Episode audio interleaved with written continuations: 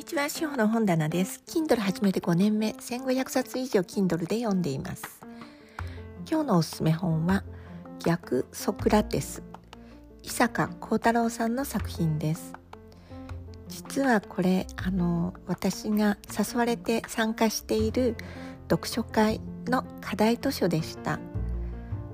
なので、少し前に読んでいたのですが、ここで皆さんにご紹介するのを控えていました。でも良かったんです。読書会をしてみると私には分からなかった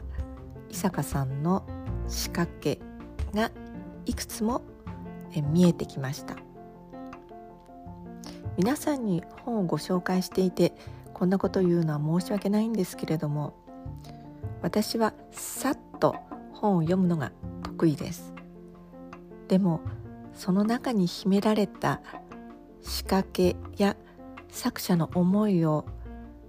どれくらい汲み取れているのか。それは疑問に思っていました。昨日あのその読書会でうんこういう読み方もあるんだ。っていうのを、えー、教えられた思いです。私があのこの逆ソクラテスの中で一番気に入っている作品はアンスポーツマンライクというバスケットをする少年たちのお話です。主人公は試合中に、えー、大事なところで失敗をします。でそれを取り戻すというと場面もあるんですがそれもまたうまくいかずという主人公自身のうんやり直しとあともう一つ事件があるんですから事件に関わる、えー、男の人のやり直しがこう二重構造になっている作品です。うん罪を犯す人も含めて悪い人は出てこないと思う思われる作品集です。この逆ソクラテスの作品集はいずれも小学生が最初主人公になっています。でも決して